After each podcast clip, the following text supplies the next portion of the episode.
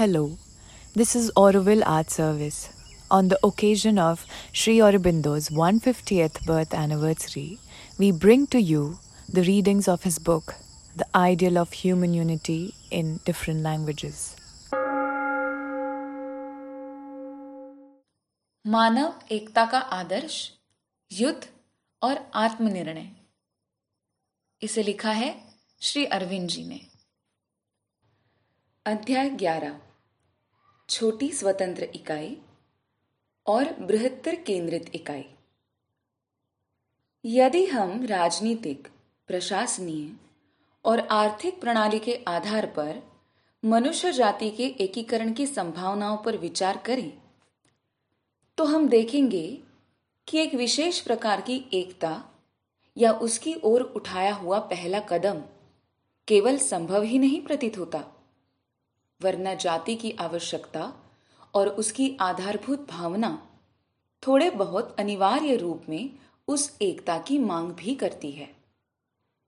ये भावना अधिकांश रूप में पारस्परिक ज्ञान तथा संचार साधनों की वृद्धि के कारण, परंतु आंशिक रूप में जाति के प्रगतिशील मन में अधिक व्यापक और स्वतंत्र बौद्धिक आदर्शों तथा भाव प्रधान समवेदनाओं के उन्नत होने के कारण उत्पन्न हुई है। इस आवश्यकता का अनुभव भी कुछ तो इन आदर्शों और समवेदनाओं को पूरा करने की इच्छा के कारण तथा कुछ उन आर्थिक और अन्य भौतिक परिवर्तनों के कारण होता है, जो विभाजित राष्ट्रीय जीवन, युद्ध, व्यापारिक प्रतिस्पर्धा के और इनके फलस्वरूप उत्पन्न होने वाली अरक्षा तथा जटिल और सुभेद्य आधुनिक सामाजिक संगठन पर आने वाली विपत्ति के परिणामों को आर्थिक और राजनीतिक मानव प्राणी और आदर्शवादी विचारक दोनों के लिए अधिकाधिक दुखदायी बना देता है। कुछ अंश में ये नई प्रवृत्ति सफल राष्ट्रों की शेष जगत को निर्विघ्न रूप से हस्तगत करने, उसका उपभोग करने, तथा उससे अनुचित लाभ उठाने की इच्छा से भी उत्पन्न हुई है। और इस इच्छा को वे अपनी विकट प्रतिद्वंद्विताओं तथा प्रतियोगिताओं से उत्पन्न खतरे को उठाए बिना किसी पारस्परिक सुखद सद्भाव और समझौते के द्वारा पूर्ण करना चाहते हैं। इस प्रवृत्ति की वास्तविक शक्ति उसके बौद्धिक, भावुक और आदर्शवादी अंगों में है। इसके आर्थिक कारण कुछ अंश में स्थायी हैं और इसीलिए शक्ति और निश्चित सफलता के तत्व हैं। और जिस अंश में वे कृत्रिम तथा अस्थाई हैं, उस अंश में अरक्षा और दुर्बलता को उत्पन्न करते हैं। राजनीतिक प्रेरक इस मिश्रण के निम्नतर भाग हैं। यहाँ तक कि इनकी उपस्थिति सारे परिणाम को बिगाड़ सकती है, तथा अंत में उस एकता को जो प्रारंभिक रूप में प्राप्त की जा चुकी है, निश्चित रूप से उलट पुलट या नष्ट भ्रष्ट कर सकती है। फिर भी अपेक्षाकृत, निकट या अधिक सुदूर भविष्य में कोई ना कोई परिणाम निकल सकता है। अब हम देख सकते हैं कि इसे यदि चरितार्थ होना है तो किन अवस्थाओं में होना है? शुरू शुरू में ये अत्यंत प्रबल, सामान्य आवश्यकताओं, अर्थात व्यापार, शांति और युद्ध की व्यवस्थाओं तथा झगड़ों के सामान्य निर्णय और संसार को सुरक्षित रखने की व्यवस्थाओं के लिए एक प्रकार के समझौते और प्रारंभिक मेल मिलाप द्वारा चरितार्थ हो सकती है। ये सब स्थूल प्रारंभिक व्यवस्थाएँ यदि एक बार स्वीकार कर ली जाए तो स्वभावतः ही वे प्रधान विचार और सहज आवश्यकता के दबाव से एक अधिक प्रगाढ़ एकता का रूप धारण कर लेंगी। ये भी हो सकता है कि अंत में जाकर वे एक ऐसे सर्वसामान्य, सर्वोच्च राज्य के रूप में विकसित हो जाए, जो तब तक टिक सकता है जब तक स्थापित प्रणाली के दोषों और इसके अस्तित्व के विरोधी अन्य आदर्शों और प्रवृत्तियों के उदय के परिणाम स्वरूप इसमें एक नया आमूल परिवर्तन ही नहीं आ जाता, या ये पूरी तरह से अपने स्वाभाविक तत्वों और अंगों में खंडित ही नहीं हो जाता। हमने ये भी देख लिया है कि इस प्रकार की एकता वर्तमान जगत की ऐसी अवस्थाओं के आधार पर प्राप्त की जा सकती है, जो कुछ अंश तक अवश्यम भावी परिवर्तनों से बदल दी गई है। उन अंतर्राष्ट्रीय परिवर्तनों से, जो एक नया मौलिक सिद्धांत चलाने के स्थान पर केवल पुनर्व्यवस्था मात्र करते प्रतीत होते हैं और राष्ट्रों के भीतर होने वाले उन सामाजिक परिवर्तनों से जिनका प्रभाव दूर तक पहुँचता है। अर्थात, ये एकता उसी प्रकार की होगी जैसी वर्तमान समय के स्वतंत्र राष्ट्रों और उपनिवेश बनाने वाले साम्राज्यों के बीच में होती है। पर इसके साथ समाज की एक ऐसी आंतरिक व्यवस्था तथा प्रशासनीय योजना होगी जो वेग से राज्य के कठोर समाजवाद और समानता की ओर बढ़ेगी। इनसे स्त्री जाति और श्रमिकों का विशेष हित होगा, क्योंकि ये इस समय की प्रमुख प्रवृत्तियाँ हैं। निश्चय ही, ये कोई भी विश्वास पूर्वक पहले से नहीं कह सकता कि इस समय की प्रवृत्ति संपूर्ण भविष्य पर सफलतापूर्वक अपना अधिकार जमा लेगी। हम नहीं जानते कि इस महान मानवीय नाटक के कौन कौन से आश्चर्य, पुराने राष्ट्र विचार की कौन सी उद्दाम तरंग क्या क्या संघर्ष कौन कौन सी असफलताएँ, नई सामाजिक प्रवृत्तियों के कार्यान्वित होने में कौन कौन से अप्रत्याशित परिणाम, बोझिल और यांत्रिक राज्य समष्टिवाद के विरोध में मानवीय भावना का कौन सा विद्रोह। दार्शनिक अराजकतावाद के ऐसे सिद्धांत की कौन सी प्रगति और शक्ति, जिसका कार्य ही मनुष्य की वैयक्तिक स्वाधीनता और स्वतंत्र आत्म परिपूर्णता संबंधी सुदृढ़ आकांक्षा के परिपुष्टि करना है? कौन कौन से अप्रत्याशित धार्मिक और आध्यात्मिक महान परिवर्तन मनुष्य जाति की इस वर्तमान गतिविधि में हस्तक्षेप नहीं करेंगे और इसे एक और प्रकार की घटना में नहीं बदल देंगे। मानव मन, अभी प्रकाश या उस निश्चित विज्ञान तक नहीं पहुँचा है जिसके द्वारा वो अगले दिन के विषय में कुछ भी ठीक ठीक बता सके। फिर भी हम ये मान लेते हैं कि इस प्रकार की कोई भी अप्रत्याशित बात नहीं होगी और तब मनुष्य जाति की किसी न किसी प्रकार की राजनीतिक एकता चरितार्थ की जा सकेगी। पर एक प्रश्न फिर भी बाकी रह जाता है कि क्या यह वांछनीय है कि ये एकता इस प्रकार से और अभी प्राप्त की जानी चाहिए? और ऐसा हो तो किन परिस्थितियों में तथा किन आवश्यक शर्तों के साथ इसे प्राप्त किया जा सकता है? क्योंकि इसके बिना जिस एकता की प्राप्ति होगी, वह मानव जाति के पुराने और अपूर्ण ऐक्यों के ही समान अस्थाई होगी। और पहले हमें यह स्मरण रखना चाहिए कि जिन बृहत्तर एकताओं को मनुष्य जाति पूर्व काल में प्राप्त कर चुकी है, उन्हें उसने किस मूल्य में प्राप्त किया था? निकट भूतकाल ने वस्तुतः हमारे लिए राष्ट्र बनाया। फिर राष्ट्रों के एक स्वाभाविक समजातीय साम्राज्य का निर्माण किया, जो जाति और संस्कृति में समान थे, अथवा जो भौगोलिक आवश्यकता और पारस्परिक आकर्षण द्वारा एक हो गए थे। उसने एक ऐसे कृत्रिम विषम जातीय साम्राज्य की भी स्थापना की जो विजय द्वारा प्राप्त किया गया था, तथा जिसे बल प्रयोग, कानून के जुए, तथा व्यापारिक और सैनिक उपनिवेशीकरण द्वारा सुरक्षित रखा गया था। किंतु ये सब अभी तक सच्ची मनोवैज्ञानिक एकताओं पर आधारित नहीं थे। समष्टिकरण के इन सिद्धांतों में से प्रत्येक ने ही सामान्य रूप से मानव जाति को कोई ना कोई वास्तविक लाभ या उन्नति की संभावना प्रदान की है।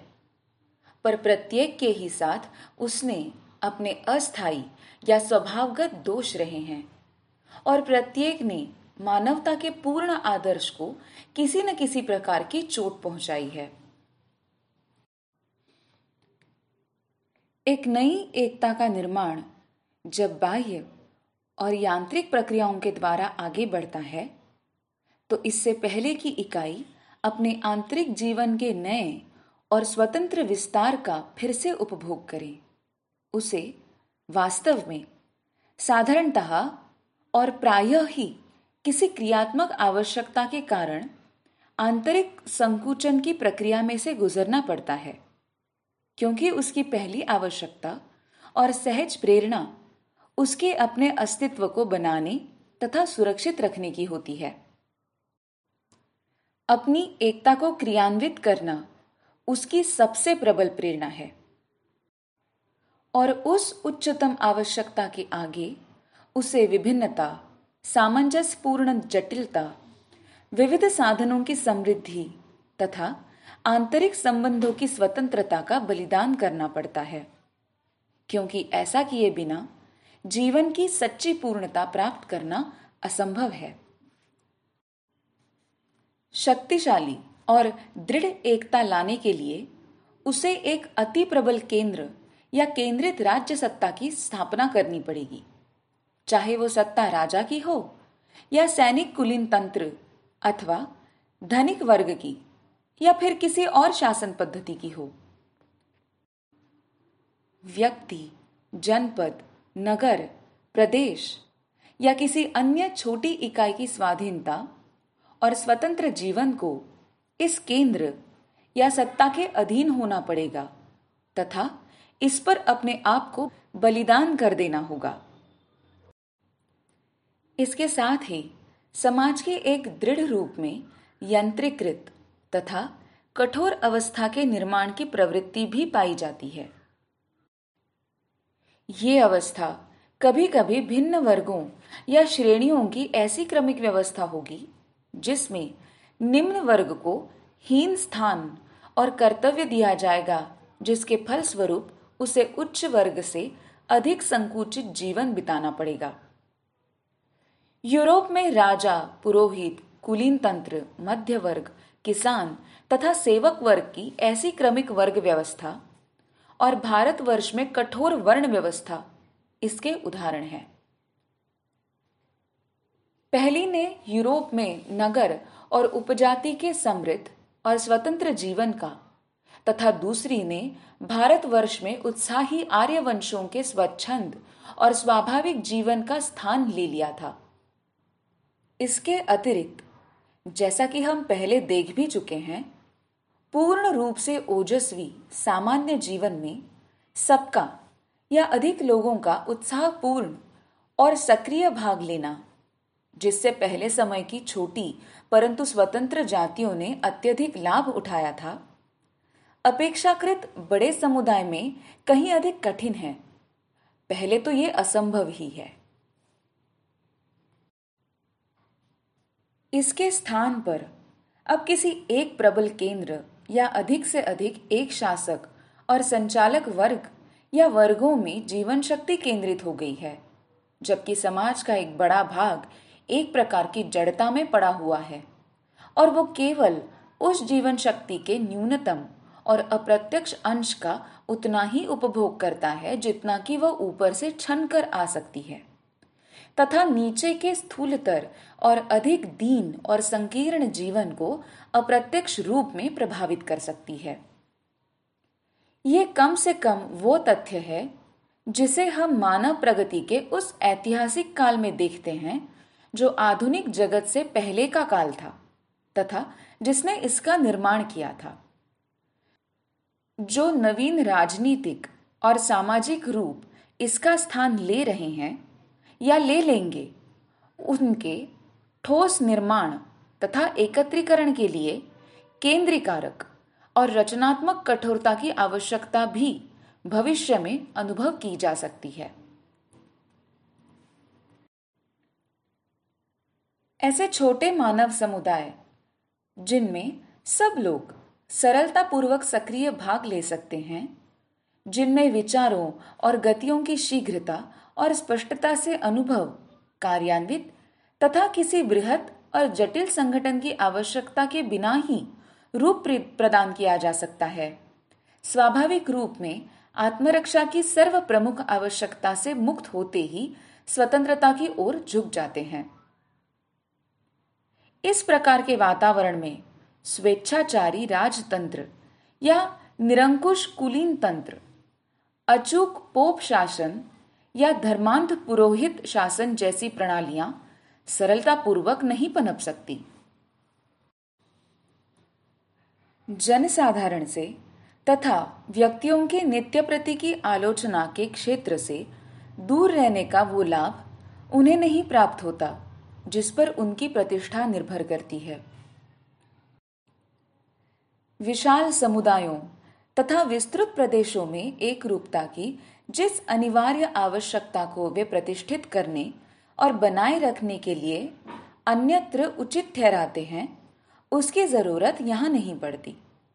अतः रोम में हम देखते हैं कि राजतंत्रीय शासन पद्धति अपने आप को सुरक्षित नहीं रख सकी।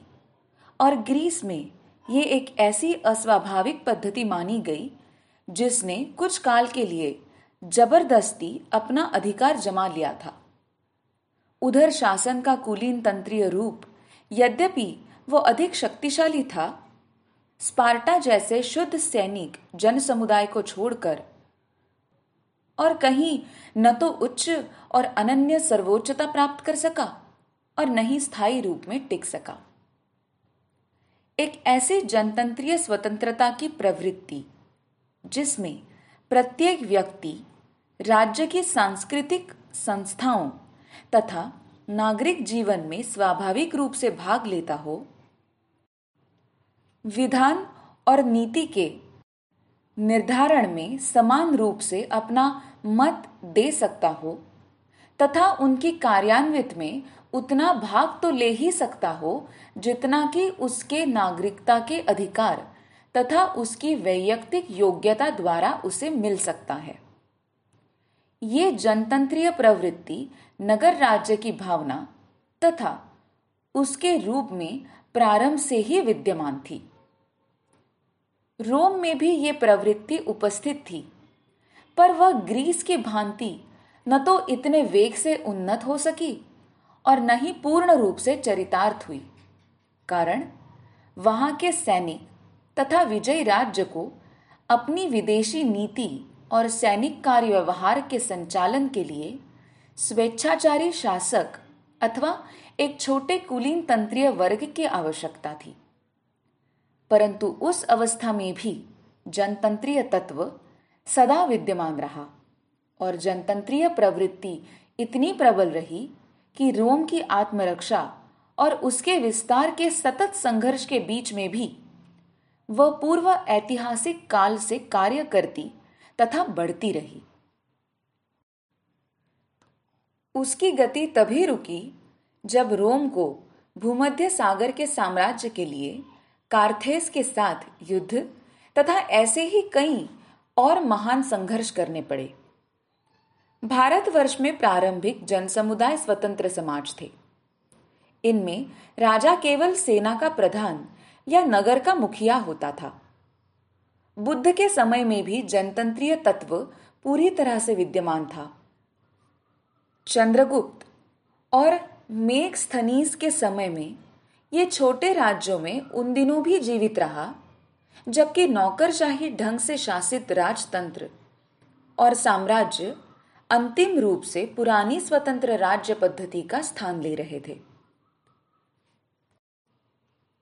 जिस अंश में, सारे प्रायद्वीप में, या कम से कम उसके उत्तरी भाग में, भारतीय जीवन के विशाल संगठन की आवश्यकता अधिकाधिक अनुभव होने लगी, उसी अंश में स्वच्छंद राजतंत्र की प्रणाली ने समस्त देश पर अपना अधिकार जमा लिया और पंडित एवं पुरोहित वर्ग ने समाज की मन बुद्धि पर अपने धर्मतंत्रीय राज्य को तथा उस कठोर शास्त्र को लाद दिया, जो सामाजिक एकता और राष्ट्रीय संस्कृति की श्रृंखला और कड़ी प्रदान करने वाला समझा जाता था। जो बात राजनीतिक और नागरिक जीवन में थी, वही बात सामाजिक जीवन में भी थी। छोटे जनसमुदाय में एक प्रकार की जनतंत्रीय समानता तो प्राय अनिवार्य होती ही है। वर्गगत प्रबल विभेदों और विशिष्टताओं का विरोधी तथ्य किसी जाति या वंश के सैनिक काल में तो स्थापित हो सकता है, पर वह एक सुप्रतिष्ठित नगर राज्य के निकट सानिध्य में चिरकाल तक नहीं टिक सकता। हाँ कुछ ऐसे कृत्रिम साधनों द्वारा जिनका कि स्पार्टा और वेनिस ने प्रयोग किया था, ऐसा हो सकता है। ये विभेद रहे भी तो भी इसका एकांत भाव कुंद पड़ जाता है, और वह अपने आप को इतना सघन तथा शक्तिशाली नहीं बना सकता कि वह एक दृढ़ वर्ण परंपरा का रूप धारण कर ले। छोटे जनसमुदाय का स्वाभाविक सामाजिक रूप हम एथेंस में देख सकते हैं, जहाँ एक गरीब चर्मकार भी उतना ही प्रबल राजनीतिक अधिकार रखता था, जितना कि एक कुलीन और धनी व्यक्ति, जहाँ सर्वोच्च पद और नागरिक कार्य सब वर्गों के व्यक्तियों के लिए सुलभ थे। साथ ही सामाजिक कार्यों और संबंधों में भी उन्हें स्वतंत्र सहचारिता और समानता प्राप्त थी। भारतीय सभ्यता के प्राचीनतर अभिलेखों में हम इससे मिलती जुलती पर भिन्न प्रकार की जनतंत्रीय समानता देखते हैं।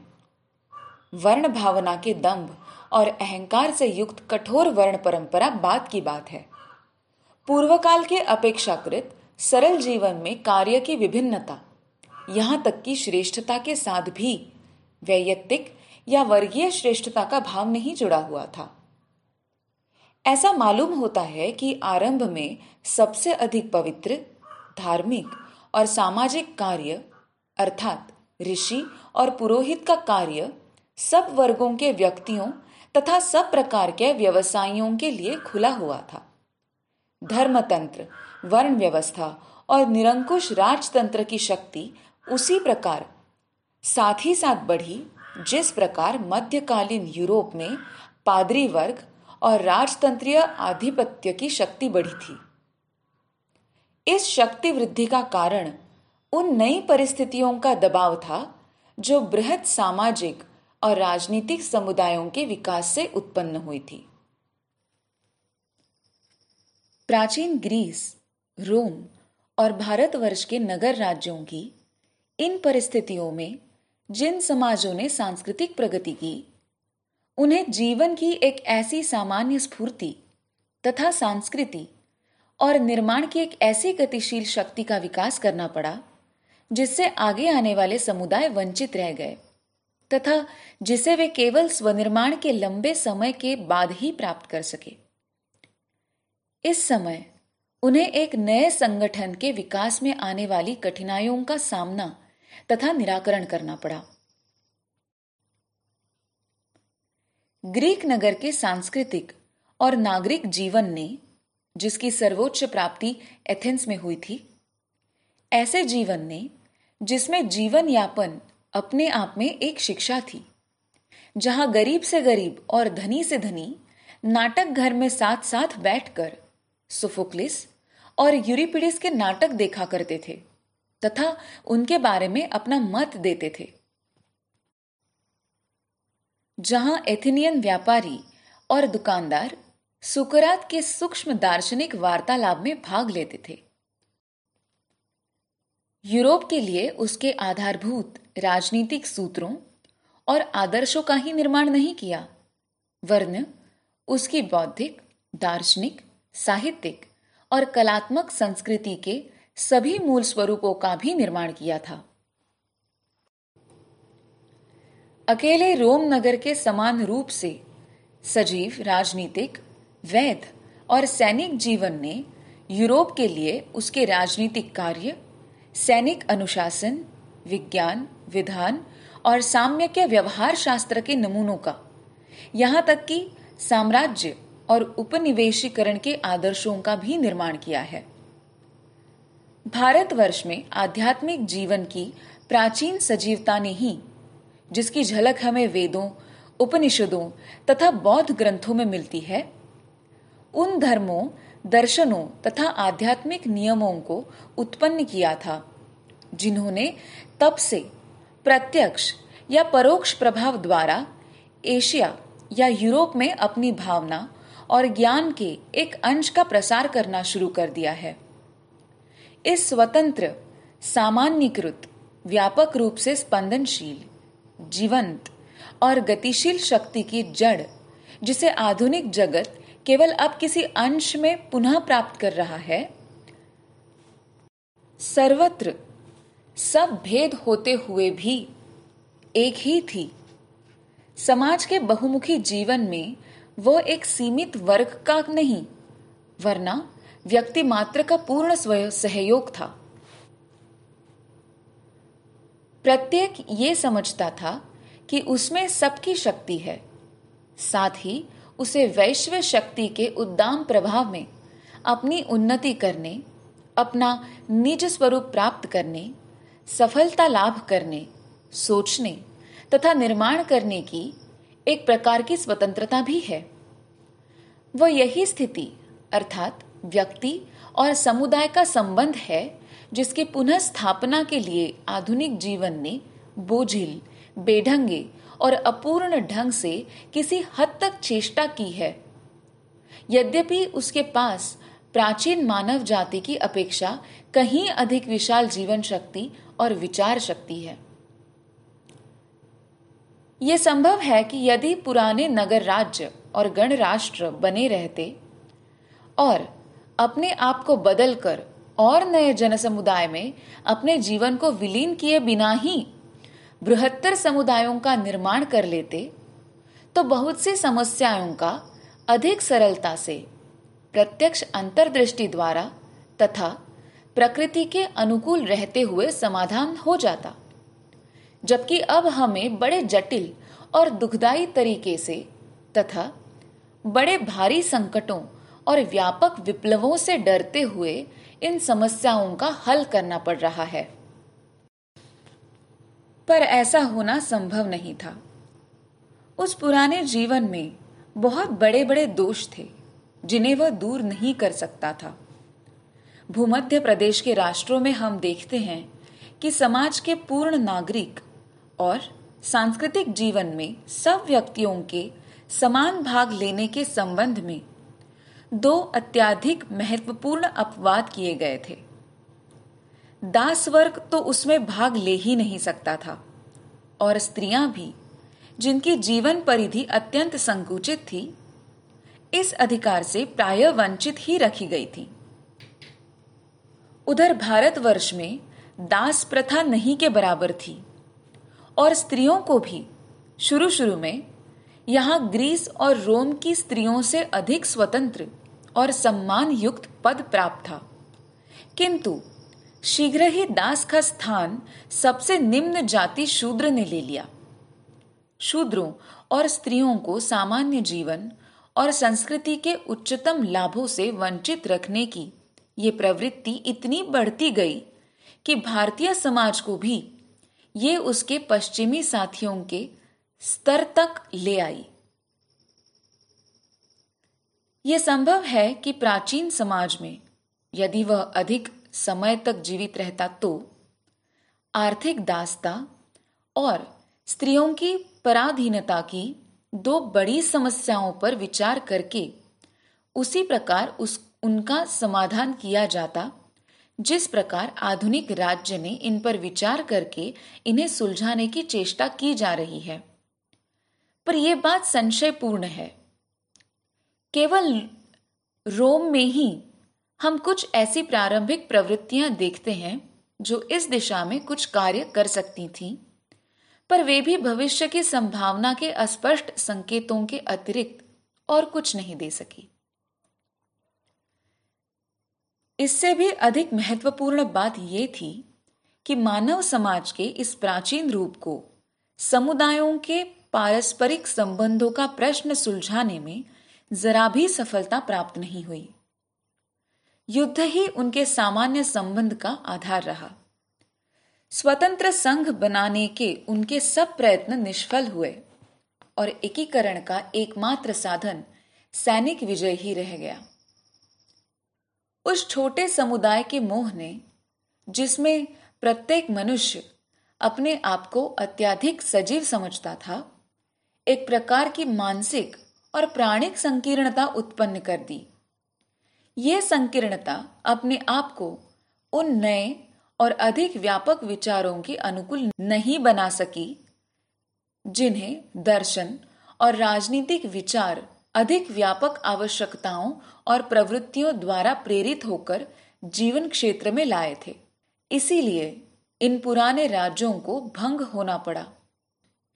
भारतवर्ष में ये गुप्त और मौर्य राजाओं के विशाल नौकरशाही साम्राज्यों में विलीन हो गए, जिनके बाद पठान, मुगल और अंग्रेज़ आए और पश्चिम में ये उन विशाल सैनिक और व्यापारिक विजित प्रदेशों में मिल गए, जो सिकंदर, कार्थेजिनियन, कुलीन तंत्र तथा रोम के गणतंत्र और साम्राज्य द्वारा प्राप्त हुए थे। इन पिछले राज्यों की एकता राष्ट्रीय नहीं, बल्कि अतिराष्ट्रीय थी। मनुष्य जाति में अति व्यापक एकता लाने के लिए ये ऐसे असामायिक प्रयत्न थे जो वास्तव में तब तक पूर्णतया सफल नहीं हो सकते थे जब तक बीच की राष्ट्र इकाई पूर्ण और स्वस्थ ढंग से विकसित ही नहीं हो जाती। अतएव राष्ट्रीय समुदाय का निर्माण उस सहस्त्राब्दी में होना था, जो रोम साम्राज्य के छिन्न भिन्न होने के बाद आई। अपनी इस समस्या को सुलझाने के लिए संसार को उस समय उन अनेकों, वास्तव में अधिकतर लाभों को छोड़ना पड़ा, जिन्हें नगर राज्यों ने मानव जाति के लिए प्राप्त किया था।